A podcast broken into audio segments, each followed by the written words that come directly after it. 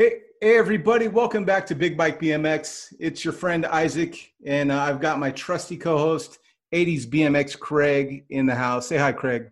Yo, what's up, everyone? Welcome. So, Craig, what was it about maybe a week and a, okay, so this this next guest has been one that we've talked about like this is like one of those like wouldn't it be cool if guests and about what maybe like a I don't know, maybe 2 weeks ago, a week ago, uh, you said sit down and then call me.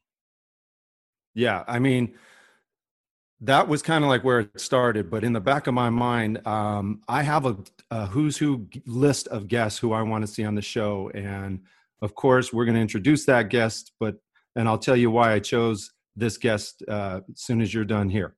Okay, so I get a text message, and and Craig's just like, "Hey, man, uh, you need to sit down and then call me." And so then i i'm thinking like okay something horrible has gone on. And then he he he answers the phone right away and he's like dude you're never going to guess uh who who who said they will come on the show. And so with that i will introduce um, a legend in the normally our audience is just big bike bike life guys but but this guest is a legend in all of bikes. We have today uh, John Buultjens with us today from Haro Bikes. John, welcome. Hello. Thank you for coming. Thank you. Hello. Thank, thanks for having me. This is awesome.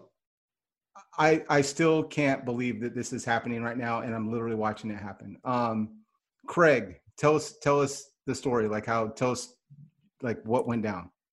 Okay, so uh, you know, John, from from way back, obviously, um, kind of knew who you were, but uh, the way I first got to start looking at what you were doing and where you were at and where you came from was your Haro collection.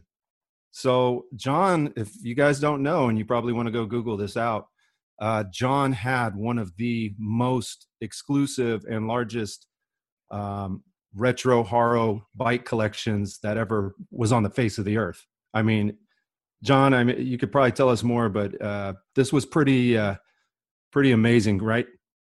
Yeah, I mean, uh, I spent 21 years and collected 128 Haro Freestyler Pro models. I only collected the top end models. So from my 1982 Freestyler, uh, it was the 106th ever made, but it was fully unrestored. So I had graphite ones on it, uh, um, you know, the snake bellies. It had, uh, yeah, the uh, MX1000s. I mean, uh, God, when, when, you're going through all of this, like it, it, takes three years. You guys know when you're restoring a bike, it normally takes about three years to get all era correct parts. I mean, I get people still hitting me up today. Have you got any 1982 diacomp cables?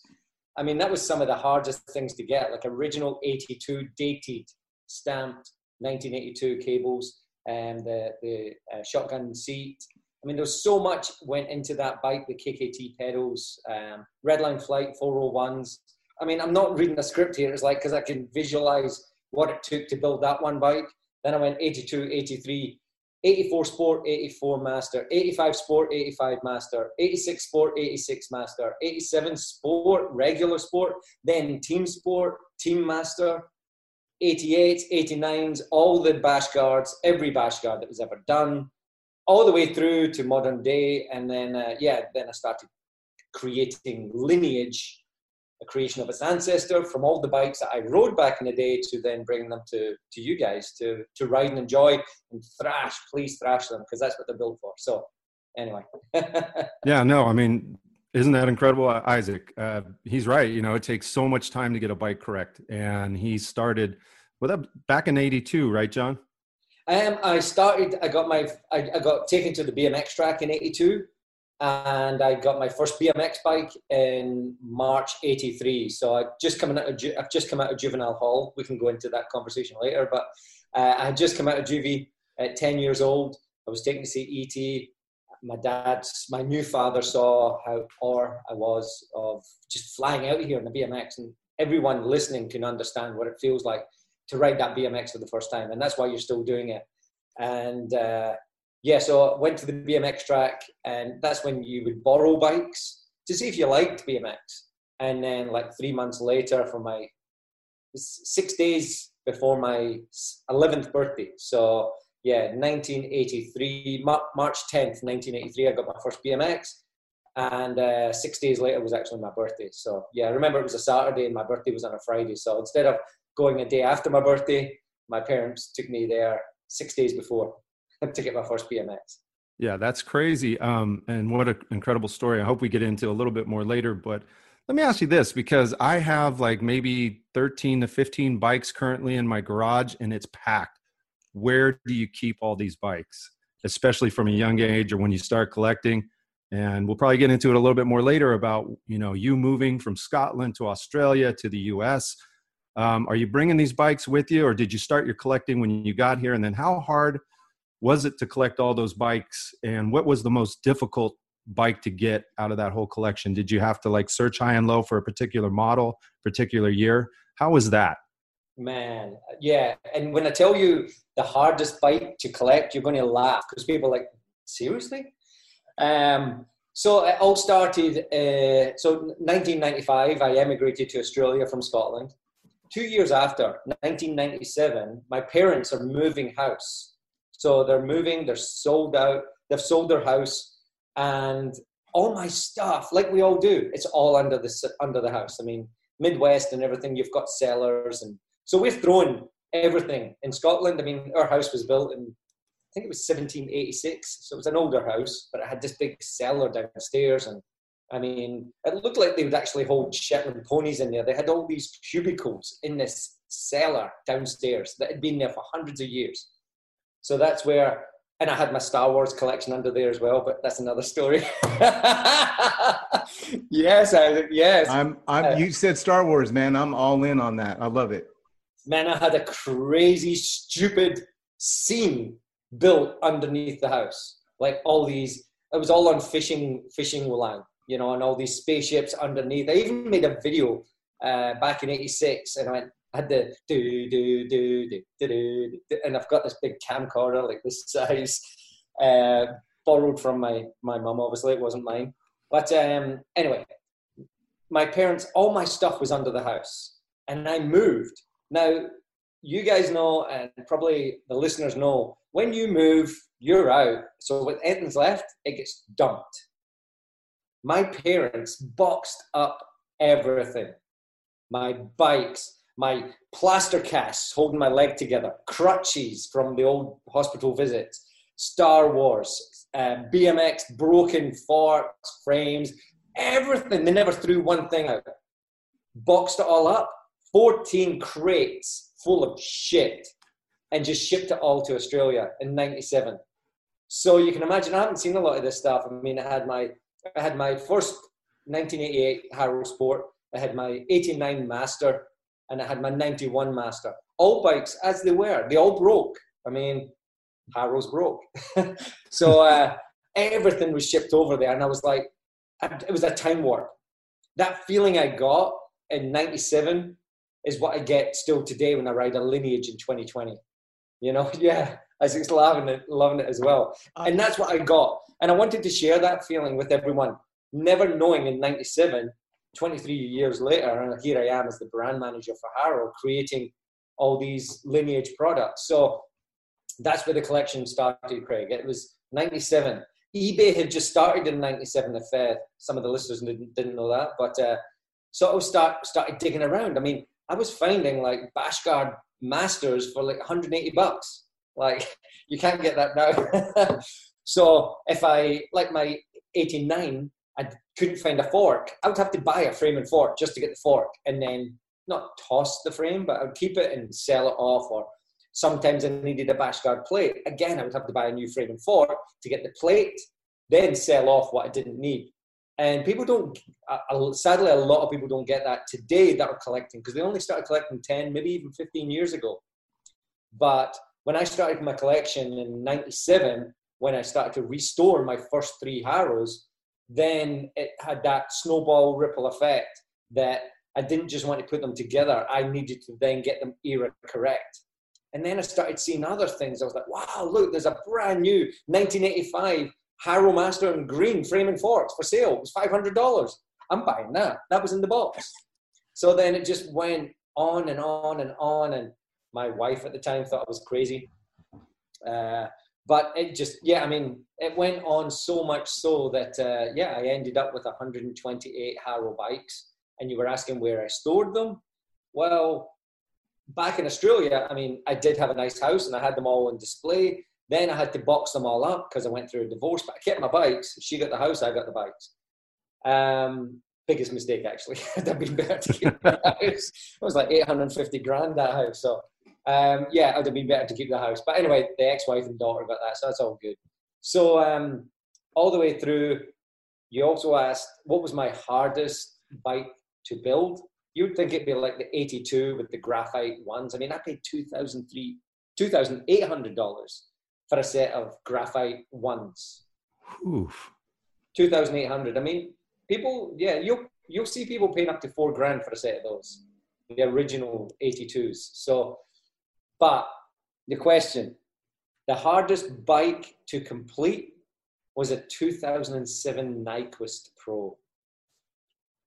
Mm. What? Seriously. Yeah. The Nyquist Pro. Because it has 40 spoke hub and rims. That was the hardest thing to get. 40 spoke hub and rims. The premium hubs and the God, a listener's going to kill me now. I'm trying to think if it was a Rhea or Alex rim. I think it was Alex. I think it was Alex. Uh, 40 hole, but it was painful. Painful to something like that. You wouldn't think it'd be so hard, but it was. It was so difficult to find 40 hole hubs. Yeah, I mean, I could imagine. Of course, as well, it needed to be new. I don't right. like using used parts. So, uh, you know, during this whole time, John, you have over, a, well, not the whole time, but at the end of all this, you've got over 120 Haro bikes and you're, yeah. and you're going through all the processes of finding parts, error correct, um, finding the bikes and all that that goes with it. Right. Yeah. What are you, what are you doing for work at this time, man? Cause you know, this stuff isn't cheap. Were you, were you living in a tent somewhere under a freeway? I mean, what, what's going on here? How, how does a guy get 128 bikes? Yeah. Um, so I've I've been in BMX 38 years. I've never stopped BMX. I mean, I'm actually going to do. I'm working on trying to put photographs of every single year of me riding. I haven't got footage, but I've got photos. So, um, I started working in the industry in '94, working in a bike shop. People always ask, "How do you become the brand manager?" So I started in a bike shop. Went from a bike shop working in the wholesalers in Australia, and absolutely loved it. You know, I was only I was a salesman um, on, on the phones. And it was actually my first job in the industry without being in a bike shop was working for the distributor of Haro in Australia. So that was in 2000. So at that time, I was actually riding for Schwinn Australia. And then I got offered this job, and the job was like, well, we'll flow you bikes to still ride and work for us. So I started working as uh, internal sales. So that was 20 years ago. But I was always into product development. I was always saying, but this breaks, uh, like we all did when we rode the bikes. This breaks, how do we fix it? You know, the bars would bend. Well, we would take our stripped axles and hammer them into the, the bar and like bend it back up and straighten it all. And, you know, I've still got a set of knee saver bars that I've fully re-welded and it's all MIG horrible welding and shit. But again, hmm. these are memories. So fixing and getting into the industry, that's what I wanted to do. I just wanted to go, well, these things are breaking. Why are they breaking? Let's fix them people like uh, Jay Miron did that, you know, went out and started MacNeil. Um, obviously, Matt Hoffman, you know, Rick Moliterno. I mean, Rick and Kurt and um, uh, Bill Ninsky, I mean, they were all at Haro and they left Haro because we need to buy, build Standard. The three of those guys left Haro, started Standard Bike Company because they didn't, Haro didn't listen. These bikes are breaking. This is what we should do. Nah. So they all left and created standard. And it took years to break a standard if you were really riding. You know, uh, it wasn't a carpet queen. It was that was a bike to be destroyed. And standard would you would destroy it. You might crack it. If you did crack it, they would give you a warranty. You know, I, I remember uh, my 1980. I'm jumping all over the place, guys. I hope you don't mind. No, uh, keep going. My 1989 Haro Master Bashguard bike, and I'm grinding the Bashguard in '89, and I don't know if you remember, but the bash guard itself was held on with bidon cage mounts. That's bottle cages. Those tiny little 2.5 mil threaded bottle cage holder. is support supporting this bash guard that you're grinding. So I ripped it off, and Shiners in the UK who had shitloads of product in the mid 90s and late 90s and dumped it all. That's why I got that uh, Green Master in the box because they had thousands of products. So phone Shiners and I said, look, this bash guard ripped out. Oh, that's only there for stone chips. Flicking up stone chips. I'm like, have you seen the latest Haro ad? Um, Leo, I don't know if it was Leo Chen. There was someone, um, Asian guy was grinding the bash guard. Was it Leo? I don't. Isaac, do you know that who it was? But I, I know what you're talking about. I I, I know the picture. Yeah. Yeah, that first picture, and again, it's crazy, but I do have that Bashguard plate because it was never produced. So that plate's in my office. I've got that plate. I could I could have had everything here showing you all these uh, little trinkets, but uh, so um, yeah, I'm going off all over the place here, guys. But uh, yeah, I do that when I'm drinking whiskey.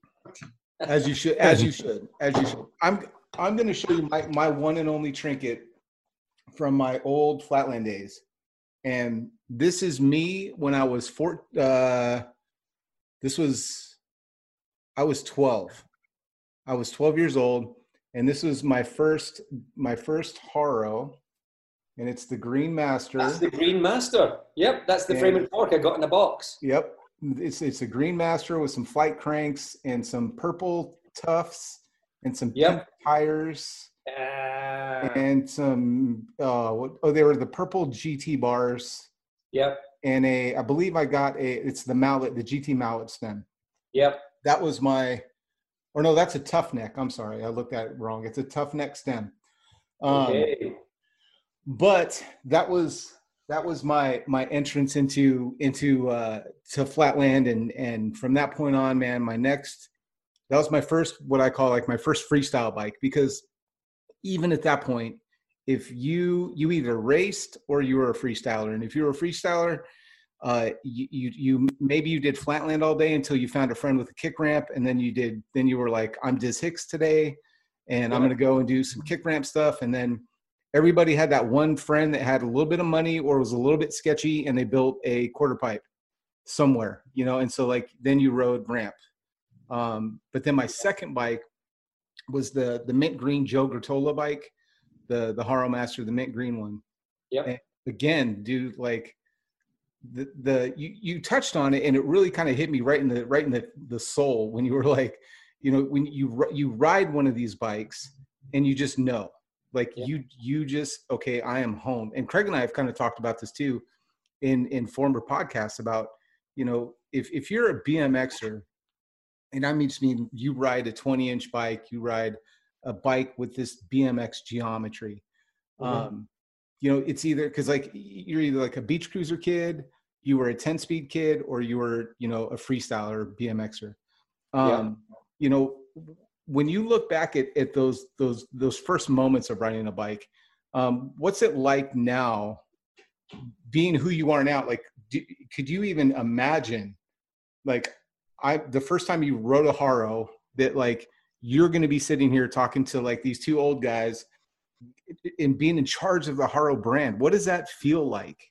what is that i, I just can't imagine I, I literally cannot fathom what that's like yeah, I mean it's it's crazy. Like I'm get I'm getting goosebumps right now. Um, the the one person that really got me into Haro was a guy called Scott Carroll.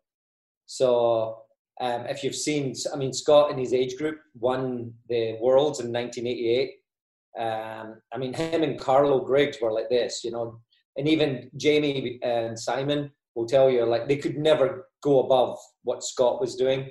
Um, so he was the one, the first guy to introduce me, and I'm still friends. Scott sadly passed away in the late '90s, in '98. Um, he took his own life, which sucks, and uh, you know I miss him every day. I'm still friends with his mum, and his mum actually said to me a couple of years ago, she goes, "I feel like Scott's living through you." Because this is something he would have loved to have done. What you're doing, John, I feel like Scott is still with us. I mean, Scott Scott gave me those so when you're asking before about Swatch and stuff like that, Scott was the one that would always hook me up with stickers and watches and my Team Haro jacket that I still have that's in the closet. I could have Is it- worn. Is it the denim one? The denim jacket? Yeah, the denim Shut up, jacket. You have one of those? Yeah, I've got the original that Scott gave me, and he he gave me it because he got beaten up because the guys in my town actually. This is Dundee. This is where I come from. So this is this is our old view from my mum and dad's house. So well, actually, it's up the hill from my mum and dad's house. But um, yeah, the guys in in Dundee thought it said Team Hard. Oh, you think you're hard, do you? So Team yeah, he was like, "Hey, John, you can have it." Man, I remember when those came out, dude. Do you remember those, Craig? That it's like an acid wash, like denim. It's like Haro Oh, did these, like Haro did these, like uh, uh, like upscale, like apparel, and and that was one of the. I remember seeing the the advertisement for it. I didn't know anybody that ever owned one. That's the that's the funny part. I've only seen it in magazines. Well, it's crazy um, because I've got this one, and E- Eben Krakow just called me yesterday, and he's he found a brand new one, and he bought it for me, and he's sending it to me, a brand new, never worn. So it's black, whereas mine's mo- almost charcoal because it's been worn so much. But do you guys want to see it? Yes, I want Oh, to yeah. see it. I was I was hoping you would. Yeah. Okay. Yeah. This is incredible. I, I am absolutely uh, just blown away right now. This is crazy. This is like the greatest uh, like walk down memory lane for Isaac right now. No, this is going to be awesome. Yeah.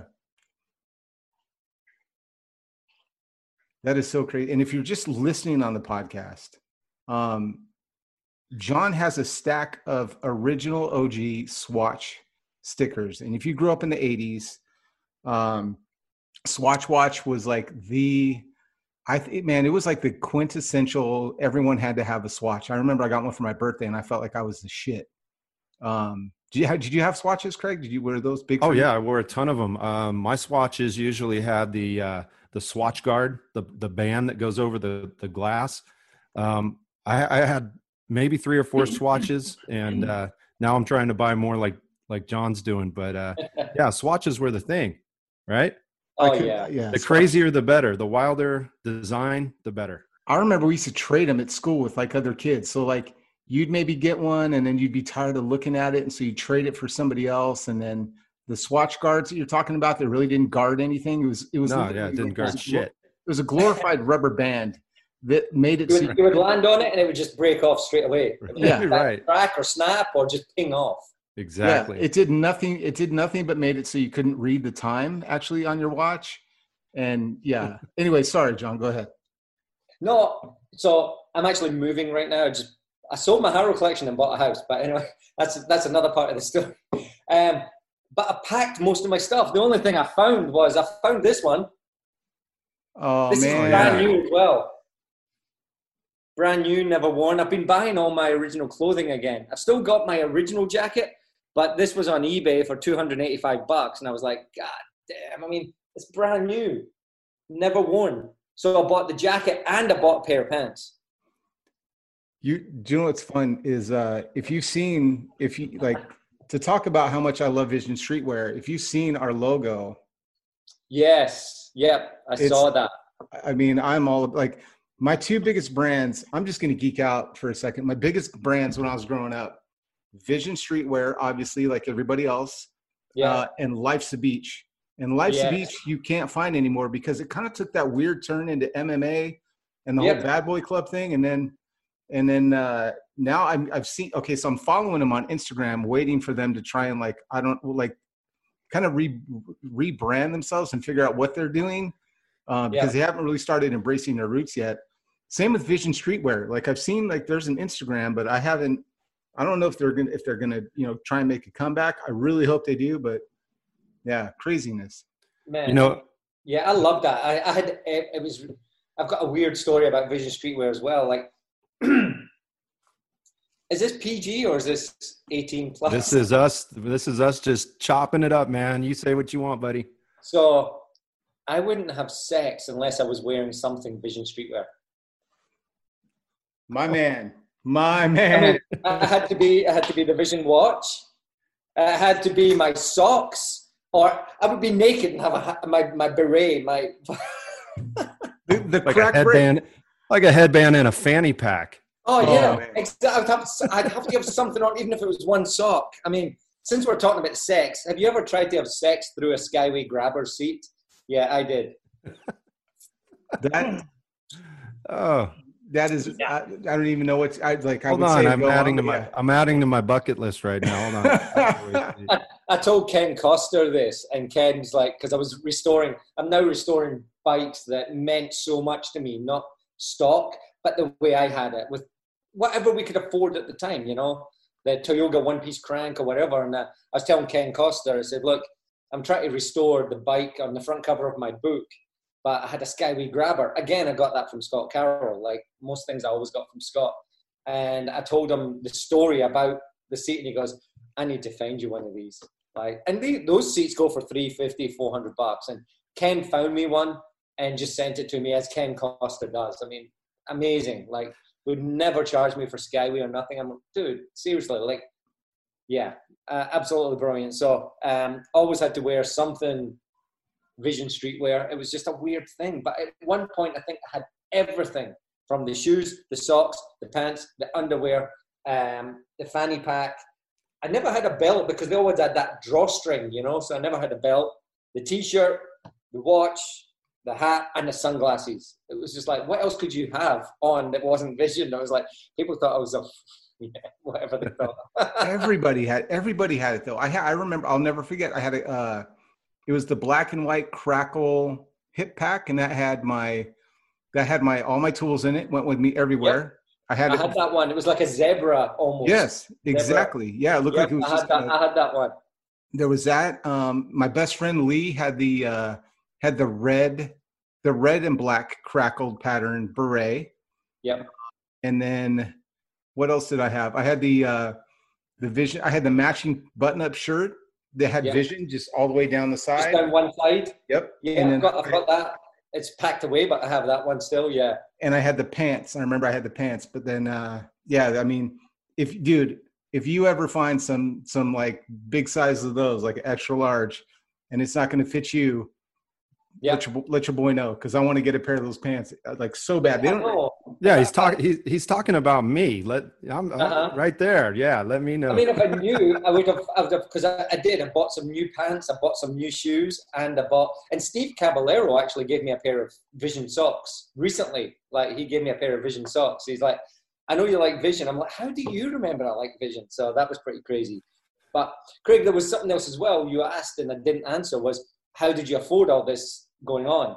And I got thrown out of school at 15. I started working at 14. So I saved up for my first Haro and everything. Like I was so determined to be self-sufficient. So all the way through, I've never owned, I've never paid interest on a credit card, and I've always owned everything. So I've saved up. Like my first Star Wars figure, I used to get a pound an allowance, one pound. But a Star Wars figure was a pound fifty.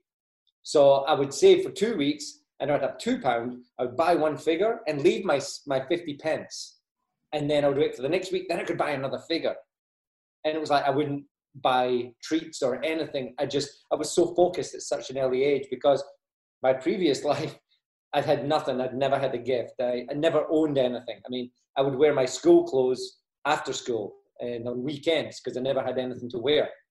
So um, that went on at a very early stage, getting into work uh, to buy my bikes. And that's how it went on for the rest of my life. Just determined to work my ass off and always own what and work for it to, to own it. I was never given it. Yeah, and so I mean that's incredible too because you you know at some point that work ethic followed you throughout life. Um, you've got such an amazing collection of bikes. Tell us a little bit about when you decided that you were going to sell these bikes because that was pretty monumental.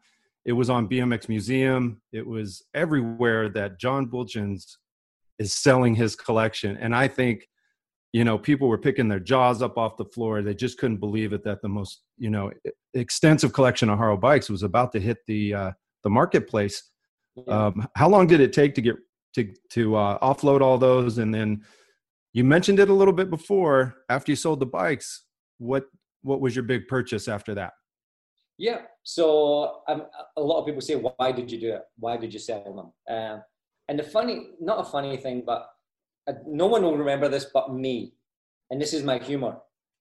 I posted my collection on April Fool's Day, but at ah. 12 o'clock. So it's a weird thing. Maybe in the UK, I don't know if it's in, in the US, but in the UK, April Fool's Day only you can only play the prank until lunchtime, until 12 o'clock. So I posted my bikes at 12:01. But a lot of people like, nah, he's not doing it. It's April Fool's. No way. He's not selling that collection. I mean, 21 years of my life to collect all this. So I collected these because I wanted to create the history of Haro. I wanted a timeline of Haro's existence. But I didn't do race, I only did freestyle. I didn't do mountain bike. I mean, geez, it cost me 350 grand to collect 128 bikes. I can't do race and mountain bike. And yeah, I saw the face. oh, yeah.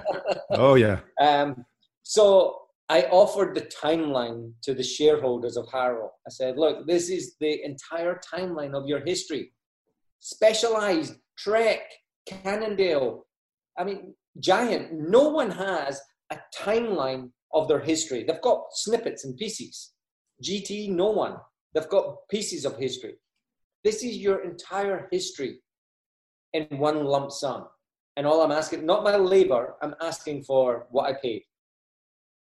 Um, when I offered, I didn't build the collection to sell it. I built the collection to build a house around it and build this timeline. Um, but then I realized because I had, when you were also talking about storage, I did build a 30 bike museum at Haro. You, you may have seen it. I had an 80s wall. I had my boombox on there. I had clothing. And so 80s, you walked around it was the 90s. So went to pretty much, you know, around from the Bash Guards into sort of the Blamos and the Ultras and everything, then back to the Masters. Then it went into the Dave Mirras and the Ryan Nyquist. So it was a 30 bike display. And so that was already there. And I was like, well, I'm showing this love. I wanted people to come to work at Haro and work through, walk through the history of Haro, like feel where we've come. I mean, we're one of the originators of freestyle. So feel it when you walk into this building. When I got to Haro, it was an office. And that was it. There was no memorabilia. There was no posters of the, or legends of the 80s. Um, so creating all that, I wanted to create almost a, it wasn't just a museum, it was a home it was know your roots. Uh, and I wanted the salespeople who haven't come from BMX to know where we came from. So anyway, um, I thought, look, I've got all this, I've got all these bikes, but I'm paying rent. Like I finished the collection. I set myself a goal to build the complete history of Haro. So I did. I set myself a goal. I did it. Now it's it's it would be great if someone else could actually enjoy it. So that's why I put it up for sale. It was the shareholders weren't interested. They were like, nah. I said, well, do you want the, oldest original? I've got this original, unrestored. Everything on it was 95% perfect, but it was used. But it was my 1982. And I mean, so they weren't interested. So I actually, I gave that away for a $10,000 car, that bike. And I gave it to an ex-girlfriend's daughter who I thought may have been my daughter. It's in my book actually. I talk about I may have another daughter out there. So I flew to Australia. Uh, Nick DW, his name is. He's got some crazy Haros from 82 and 83. It's all he collects, American made. Um, he's got probably 14, 15 sets of graphite tufts. So there's me scrambling for one set. He's got like 14 or 15 sets. Um, he said he wanted the bike and he's a car dealer. He's got a dealership and stuff. So I swapped him the bike for the car and I gave this car away to to this young girl in need. I mean, I didn't know if she was my daughter or not. We were going to do the DNA test and everything else, and it sadly came back negative. But at least I've taken a stand for another human being. Like this young girl, um, sadly as well, just lost her mum last year to suicide, and that was my ex girlfriend for a year and a half. So I could probably write another book after. Um, but my the end of the, the, the basically my story is the the shareholders weren't interested, and I thought I'm renting, and I'm 48 years old or 46 at the time. Um, I could buy a house. Like I could put a good deposit on a house. So I started selling them, and now this has been two years and two months, two years and three months, and I have five bikes left to sell. Wow, I mean that's incredible. So and I kept my favorites though. People are like, "Oh, but what about?" I'm like, "No, no, no, no." so No. I have a brand new. I have a NOS. So I have my original 88 Sport, and I have a NOS complete bike 88 Sport in the box. I have an 89, my original 89 Chrome, and I have a NOS 89 frame and fork that I built up with all NOS parts. So it's got NOS Fusion cranks on it. It's got NOS uh, Super Pros, NOS ta- uh, HBF tires. So that's the bikes I'm not letting go of. I'm keeping my personal ones, and I'm keeping the the NOS uh, of my originals. And then I've collected all my lineage bikes. So I'm collecting every serial number one of every lineage bike I bring out, and and that was because of Mike Dominguez. because when I did his bike, I offered him number one. I was like, "You're Mike Dominguez. Can I give you number one?" And that was in 2014. He's like, "Damn, John, you did all this work. You have number one. I'll take number two. I'm like, so that started my collection of lineage bikes. So I'm collecting the history of my history at Haro whilst I'm here. Hopefully, I'm here for a while. Um, but yeah, that's where my collection is now. I've got five bikes left to sell. I've kept my personal bikes, the ones that mean something to me, and the lineage series. That's what. That's this is my time. Yeah. Yeah, I saw a picture of you. It was in your Instagram post, and you had this big shit eating grin on your face because you were standing in front of your new house with uh with this smile saying, Yeah, I I just bought my first new house or whatever, and and you know, this was house in America, yeah. bikes, right? Yeah. Yeah, it was. I mean, it is. It's like, and someone actually commented BMX pays because that was Bob's number plate. so I didn't build my bikes to sell them. Um, but then when I realized that shareholders weren't interested, I knew I've got 128 bikes and 100 of them were in boxes. I mean, that's sacrilege. Like, enjoy, let the bikes breathe. I have so many people that have bought my bikes and they're like, they're on display now and, and all over the world. Yes, it would be great to keep that timeline together. And ne- I hope it's re- replicated again one day, but it's going to be tough to replicate because no one's that insane. Not many people are that insane to have every single pro model of every single year.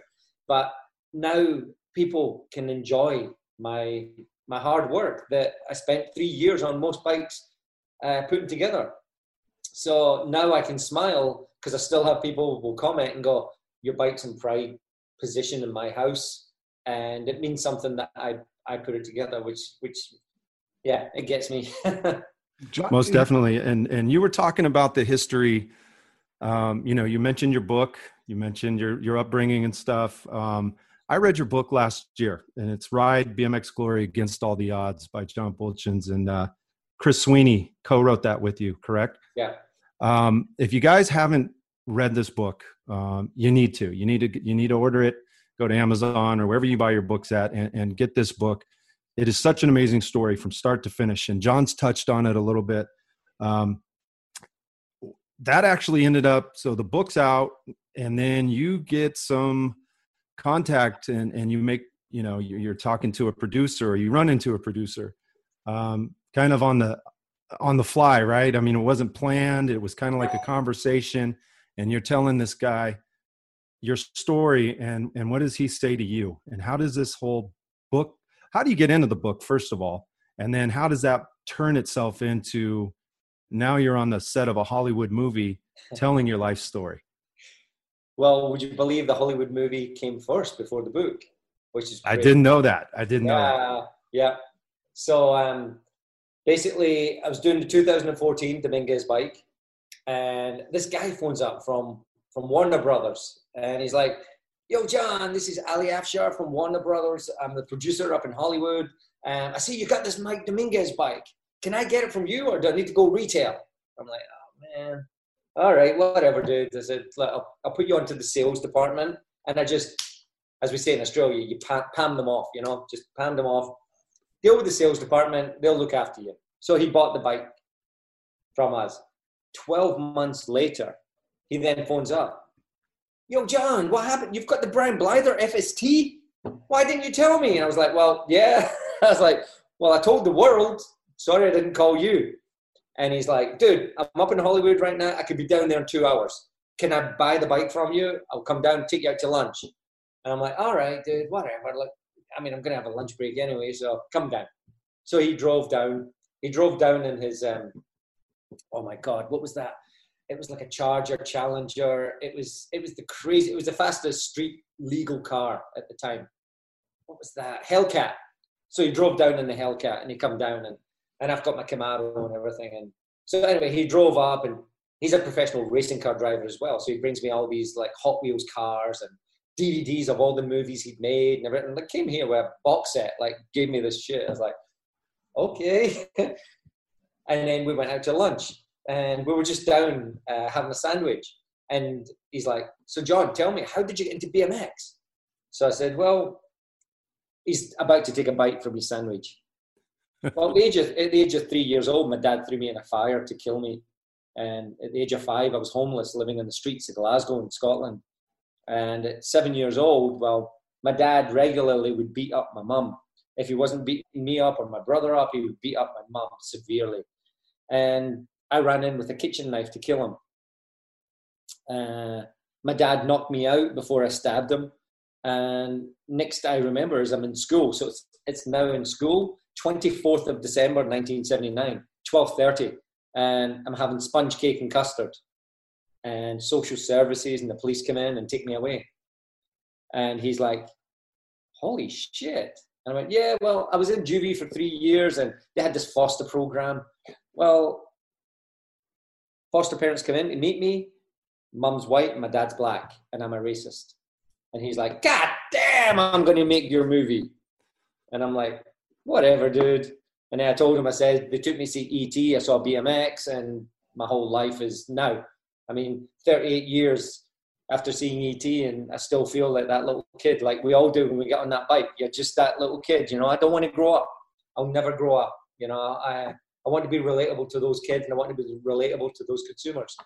Um, but yeah, that's that's how the whole movie deal came about. From designing the, the Dominguez bike to the Blyther bike to then 18 months later, we're on in NorCal um, filming a movie. And I mean, I had, mate, you wouldn't believe, like Hugo Gonzalez came out, um, Oscar Gonzalez, um, you know, I had Mike D as a judge, um, Brian Blyther, Ron Wilkerson, uh, Matt Hoffman, Xavier Mendez, and then Mike Escamilla was actually the, the MC.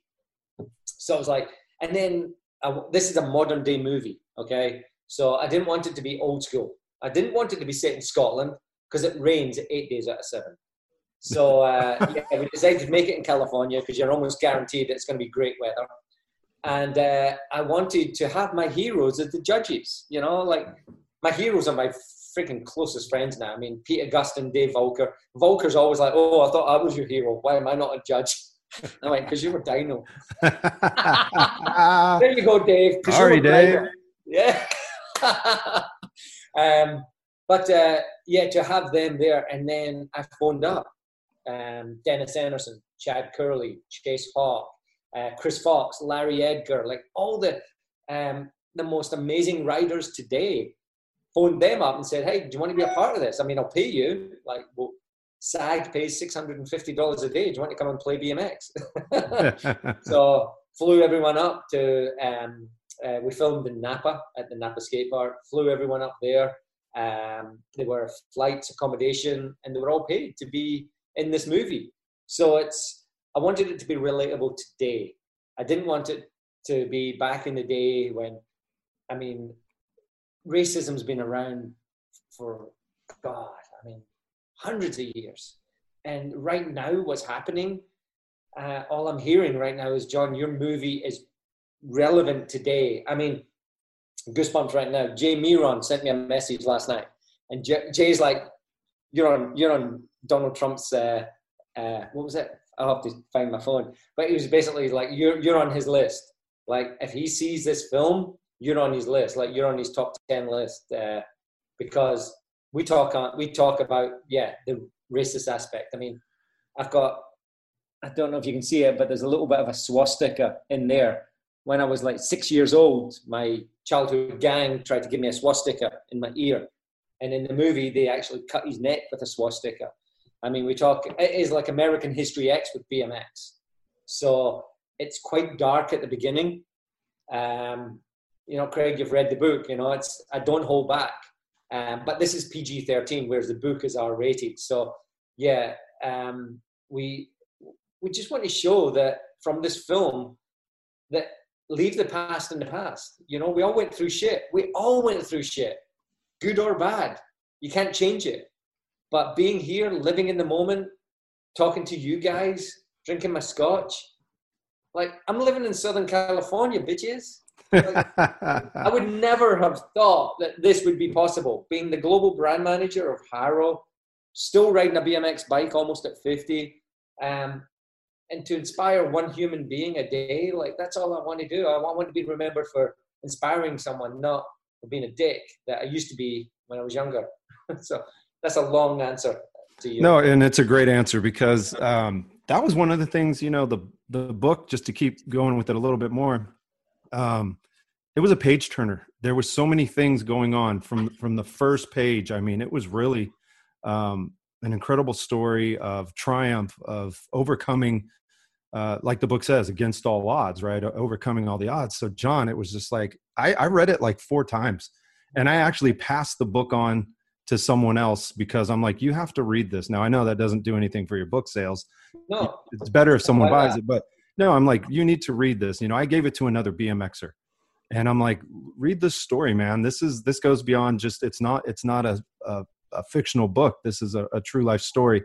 It's incredible, and so you know, I commend you for from where you came from, and then now coming up through, you know, everything that you did, and and of course, sitting there in the chair of the global brand manager of Haro Bikes, after being such a big fan of the company, it's like everybody's dream who has a dream about you know where they're going to end up in life. But you couldn't have written it, you couldn't have scripted it, no. and and what happens at the end? It's written and it's scripted and it's in a movie. Um, where where is that now? Is is have they uh, have do they have plans for release? I know you had a uh, you had a filming uh, a screening up in Napa at the uh, Napa Film Film Festival, and that yep. went pretty well. Big turnout. Everyone's yeah, there. We're sold. We're the only screening sold out. Actually, we've won awards at Napa Valley Film Festival, Boston Film Festival, um, Newport Beach Film Festival. I mean, it's been incredible. Uh, yesterday, I had a Zoom meeting with Chris Bridges, uh, Ludacris. Um, that's his real name, Chris Bridges. Uh, his manager, Roadside Attractions, our, our uh, distribution company. Um, people don't realize how hard it is to get a distributor for your film. 98% of Hollywood movies are going straight online now because it's so hard to get a distributor. It took us three years to get a distributor. So, where's the movie now? Well, it was due to be released July 31st. Then COVID hit, and people were scared to go to the cinemas. Um, we had a Zoom meeting yesterday with everyone, including Forrest Lucas, his son. So Lucas Oil paid for the film to be made. Lucas Oil. Uh, Forrest Lucas heard my story, read the script, and had his own script about his life. And his life is amazing as well. Forrest Lucas, how he became a billionaire from nothing. Uh, he made his fortune. And uh, he chose my script over his own. I was like, wow, that was incredible. So where is it now? Well, it looks sadly, it looks like it's going to be dropped online, and I hate that. We had booked 650 cinemas. We're locked in. Uh, the number one cinemas across the country were locked in for July 31st. Um, they're saying cinemas are going to open July 1st. Uh, Tenet is a, I don't know if you guys have heard of Tenet, but that is going to be massive. That was a $205 million budget. Um, Mulan from Disney. So Tenet comes out on the, what is that? I'm going to work back. So we're meant to come out on the 31st. Mulan from Disney was going to come out on the 24th. And then 17th, I guess that was going to be Tenet.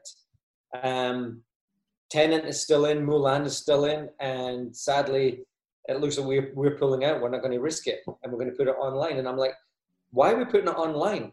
It's the middle of summer. We're not going to be indoors anymore. If you're going to put it online, you should put it online three months ago. You're going to be out at the cinema. If you, I'm not saying if you're educated, if you're uh it'd be a, BMX, like I believe we're all the same. That we think the same. That um, you you believe what you see, not what you read. And ninety eight percent of the deaths of COVID nineteen had underlying symptoms. Um, you're healthy, you're fit, you're well. I don't want to go near my parents. I don't want to put them in that situation. They're 76 years old. I mean, they've been stranded on that that uh, FaceTime message, that phone call. They're stranded in Perth, Australia right now. They've been there for four months because they weren't allowed to fly. Like flights were cancelled. I don't want to put anyone in jeopardy, but my friends and my young ones that are fit and able, like we will build their immune system and we will kick the ass. It will kick COVID's ass. I mean, we're strong enough. Yeah. It's not going to kill healthy people. If you're a smoker, yes, you may be, you may have to be careful. If you have underlying symptoms, you know, Matt actually was abusing me online yesterday because I spoke up and I said, let's open up the country. We need to build this country back. We need to be powerful as we are. You know, I'm not an American. I have a green card, but I feel like I'm an American. I live here. And I, pay my taxes. I, I want to build this country up again like we were the most powerful country in the world. So right now we're split. And I believe this movie will bring a lot of people together and actually get you to think for yourself that you're the boss of you. No one else can decide what you want to do but you.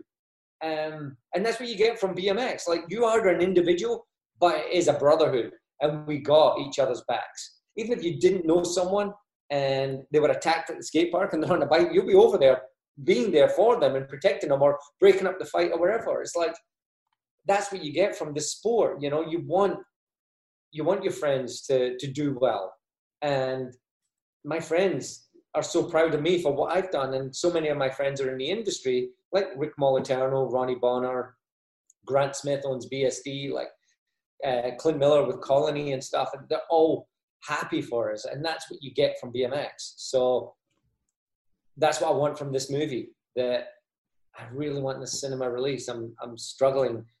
All we need is another three million dollars for marketing, and uh, I'm like, I won't even buy my house. I'll give you all the money from my bike collection. I'm in escrow right now. I'll pull the fucking pin, and I'll give you all my money. I believe in this movie so much. Not that it's about me. It's about humanity. It's about struggle. It's about determination. It's about racism, domestic violence. It's about everything we're touching on right now in this moment. I believe in it so much that I'm willing to throw my house at it because I know I won't lose my house. And I said that, and I'm just hoping that we're going to find out in the next 10 days to 14 days if we're going to keep that slot of July 31st. Because, I mean, I'll, I'll ask you guys, both of you, would you go to the cinema on July 31st? Oh, absolutely. I'd be there in a heartbeat. I, I actually wanted to, I thought you were going to do the release up in Petaluma. And I think I was bugging you a bit about it, but I was like, yeah, I'll be there, dude. But of course, I mean, that's a great point. Um, we need this. Uh, we need to hear that rise out of, um, of struggle and that rise from being uh, kept pinned down and, and coming up and, and just having that victory. We, we as a country, we as a, as a society at, as a whole, we need that, you know, and I'd definitely be there. Um, not just because of BMX. The BMX part's awesome. Of, of course, yeah. I love that. The story is incredible. And it just shows you that with determination and with um, perseverance and knowing that things will get better, that we can overcome uh, anything that's that's put in front of us or that knocks us down. That the best thing to do is to get back up and and to try to uh, to to be better and to want better things and to struggle for that because they can be obtained. Um, yeah, I, Isaac, what are, what are your thoughts? I mean, are you going to this movie or what? I I'm going to be the unpopular opinion here, um, but that's just because I love you, John. I'm I'm to tell you like exactly. You know, I'm not to kind of sugarcoat it, but Yep. Um, for me, I, I would not. I am not ready to go out into like a, a like a cinema yet. Um, yep. But I will tell you, like I I 100% support whatever you do because of the see the, the common thing that, that you've talked about for the last hour. Every story that you've told, there's a, there's a it's it's the human it's the human aspect of BMX and and how all of our lives tie together.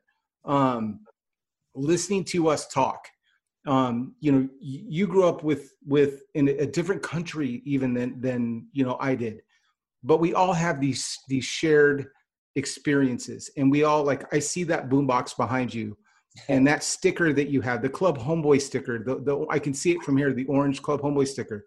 Yeah. Instantly, and, and I always tell people like if I see a brand, like if I saw you walking down the street with that Vision Streetwear jacket, um, not only would I pull over I would pull over and be like, brother, you don't know me, but you know me. Yeah. You know what I mean? So it's the same way if I see somebody riding like one of your bikes.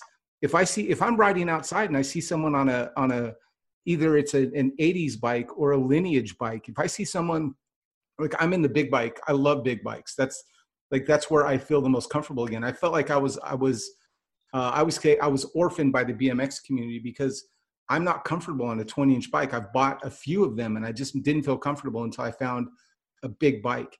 And yep. so, you know, what got me back into this was I was, I, I randomly looked on because I still like to look at old BMX bikes. I was like, it's beyond me. I can't do it. And I was on Planet BMX because I just like to see what they have because, you know, they, they seem to have like a lot of the older bikes, the Skyways and, and, you know, things like that. And I saw randomly on the front of their site, like Haro DMC 26. And I was like, the, I remember telling my wife, you know, like, babe, this is what you should get me for Christmas. This is because she was like, what, what do you want for Christmas? I'm like, I don't know. I'm a grown ass man. I don't know what I want for Christmas, you know, like a hug, you know what I mean? Like, yeah. Um, and so I saw that and I was like, babe, this is what I want. And then, uh, I, you know, I went and, and I went over to my mom's house and found that picture um, that I showed you of me doing like the, the, uh, you know the bar what i forget i even forget like what we call it. or something the gut lever yeah yeah and so so you know like i was like babe this was the first bike i ever got and and they're making it again like but now it's gonna it's a size that'll fit me um yeah. and so like for me the human aspect of everything you told um so even though i'm not ready to go back out and and i don't necessarily like i'm i'm the other like you said we're divided i'm the other side of the argument I also have a I like I have a high risk. My one of my sons, I have twins that are that are uh, 12 years old, and so my twins, one of them has asthma really bad. So for me, I'm for me, I'm like this is a this is a virus that's been out that we have effectively been studying for four months, and we can't possibly know everything about it. You know, just just a hundred years ago, we were leeching ourselves to try and cure diseases. Yeah, like science hasn't come that far yet to know exactly the what's going on with this. And, and I, I, I, look at the numbers and I see the numbers starting to climb here in Arizona when, as we open back up. Um, I also have somebody like one of my kids, one of my kids' best friends' dads has passed away from this. And he was a very fit guy. He was, he, you know, he ran Tough Mudders.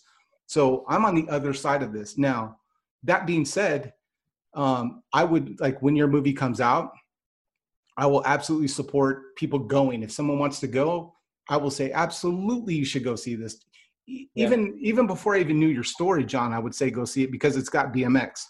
Mm-hmm. You know what I mean? Like I, we all have that rad story where we love rad, and if you talk to people, you're like, do you really love rad or you just love the intro? You know what yeah. I mean? Like, is the story that good, or do we all just watch the credits? Um, yeah. So I would tell people go and go and support this if that's what you're comfortable with. But the minute it comes out, I can tell you I'm buying the shit out of your movie for the the 40 or or 60. Like I remember I bought Breakin' on on uh, VHS for you talked about saving money when you were a kid. I had to save up VHS tapes for all you kids out there that, that may be listening to this. A VHS tape, if you want to own a movie in the 80s, cost you $94. And I can tell you exactly how much it cost because that's how much I had to save up to get a VHS copy of Breakin' just to have that like, you know, Turbo and Ozone in my house when I wanted to watch them, you know, do that. So when your movie comes out, I will buy it on DVD. I will buy the digital copy. I will buy every single copy that you have just to support what you're doing because it's BMX and because like it's something that, that I am passionate about because I, I feel like I think we all have this moment where BMX has saved us from something. Yeah. BMX kept me out of like I grew up in, a, in an area in Stockton, California that, that has a lot of violence and there was a lot of gangs and I watched a lot of my friends go down that road but mm-hmm. because I was too busy doing freestyle, I, I was just like, that's not going to take me where I want to go if I go that route. So BMX in, essentially has saved my life. And, yeah. you know, your story and just the common the common human story that, that we've shared for the last hour is that you know if you focus on something that's positive that's challenging you you know like bmx is even if you're racing against somebody else you're racing against yourself because it's yeah. it's how can i be better? You know and it's that repetitive like i'm going to land this boomerang no matter what. My shins are bleeding. You know like mm-hmm. we can talk about your finger right now. Like you know i i know like i saw this on facebook right? You're like is there anybody in san like is there anybody in san diego that can fix this right now? You know what i mean trying to yank it back and yank it back and yeah my friend jp's yanking it back right yeah but even doctors couldn't get it back in but oh my God. Did. it was good yeah but but i mean it's just that challenge of of overcoming something within yourself whether it's a fear of something whether it's a fear of is this virus crazy or not everything yeah. that i've learned from bmx i've applied to my adult life so mm-hmm. i may not be in the theater i do want you to launch this in theaters because I want someone to have. Here's the thing I saw, I, I can tell you exactly the smells of when I saw Rad because it smelled like gasoline because I we snuck in in the back of Rick Delaney's uh, beat up Ford pickup truck. I was the one that drew the short straw and had to get in the bed of the truck um, and and sneak into the Stockton Theater, uh, the Stockton uh, uh, was it right next to Golfland? Uh, is Golfland still there, Craig? Is Golfland? I, I do. I'm not sure. I'm not. I I don't. Know. You're know. always out there. Yeah. So there was there was a uh, right next to the Golfland water slides. There was a, a, a drive-in theater, and that's where I saw Rad.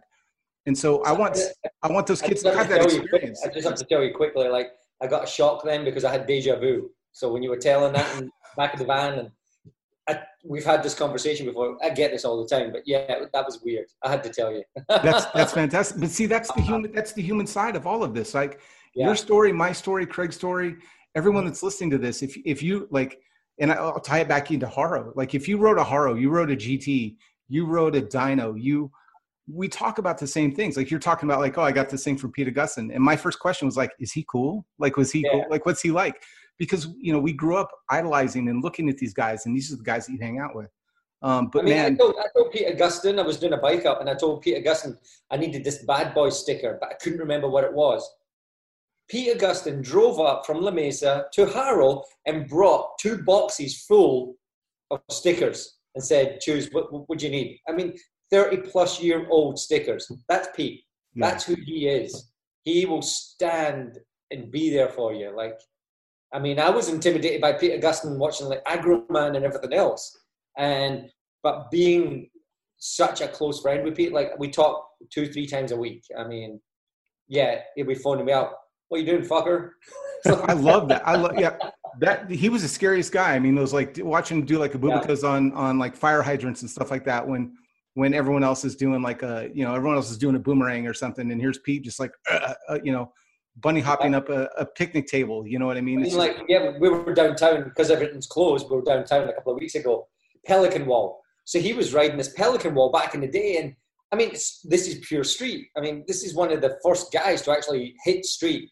And so i'm i'm there like a month ago and i'm doing this fufanu on this rail. And uh, and Pete's like, dude, this is the old Pelican wall. And he's showing me photographs of him like 32 years ago riding this wall, but most of the wall's gone now. It's just a fence. So I'm foo-fooing the fence that he was wall riding 32 years ago. And I'm like, it's surreal because again, I, I was taken back to 1988, 87. He's riding this. I mean, early days, it was him and, and Voelker that, that took me into more street riding.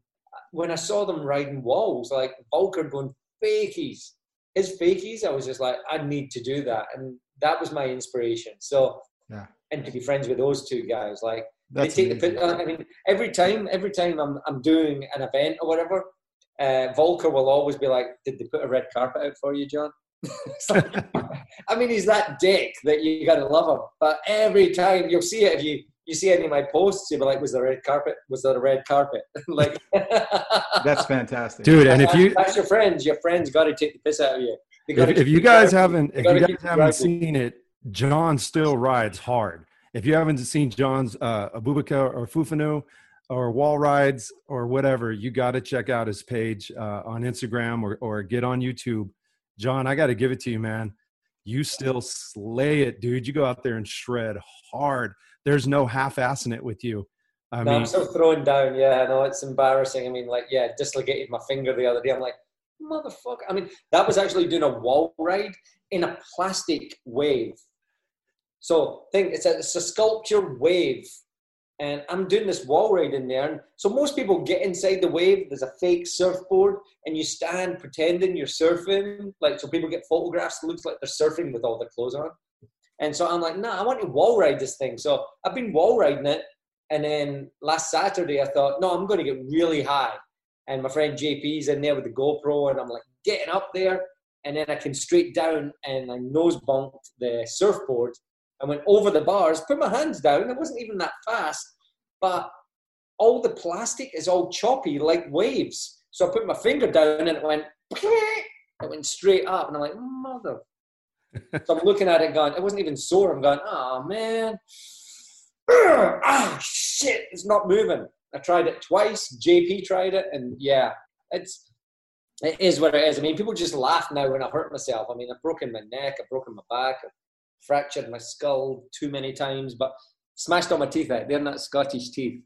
They're all fake. they're looking pretty pearly, man. What's that? if you if you haven't seen John ride up a tree and come down fakey, you know it's like he's up there like feeding the birds in the nest, dude. He is so far up the tree, you know. It's it's still Here's sick. Here's my pro tip for anybody that that you know, like if you if you Google, like if you Google John Buultjens, uh, pay attention to the the timestamp on the video, not when it was uploaded, because it's really hard to tell if I'm watching you from like 80s, 90s, or just yesterday, which is which is the, probably the highest compliment I could I could possibly pay somebody because like like Craig, the understatement of the year is like John, you still shred. You know what I mean? Like to to to see what you're doing like now on these BMX bikes um, is is it boggles your mind because like the gods of my day like you don't see them riding anymore you know it's it's like you know if they do like you'll see you'll see him like riding down the beach or something like that and you're like dude that's sick right um and then there's john and john's like you said just, here's john doing a wall ride. Here's john doing like the the you know like grassroots the, the grassroots grasso like fakie up a tree uh straight out of 1986 87 you know what i mean? It's just like it's awkward to tell you because you're right there and you're like, man, I don't know what to say next. But dude, when friends, when you're watching these videos, just pay attention to the, the timestamp of when the video was shot because uh, it's really gonna it's really gonna flip you out, and, and especially like us old guys, um, you know, you're our Rocky, bro. Like you're out there doing it still. Like it's just phenomenal. So so hats off to you and thanks for, for continuing to shred. Oh, dude, John, Um, there's a clip of. John riding on the beach. John, that that clip of you on the beach on the 26 inch bash uh, bash guard. yeah. He's coming off a cliff, dude. I mean, John's like sending it off this cliff, does a little tuck and roll, and he's curled up, and he's like, ah, you know, he's got blood coming out. The nose. Yeah.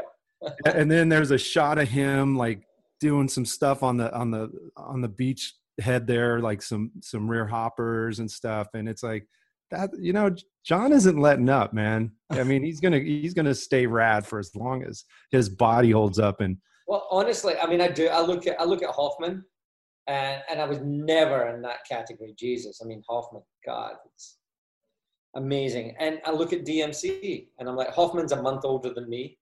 DMC is a couple of years older, but um, you know, and and Voelker and Blyther's still blasting. Um, Dominguez is actually getting back on it. He's had some bad back problems for a few, quite a few years. But uh, I look at my peers. I look at the guys. Even if you're one month older than me, I'm like, all right, cool. I can still do it. It's not Yeah. a competition. It's competition about your mind. It's not a comp. I'm not trying to compete with Mat. There's no competition. It's Mat. Right. So, right.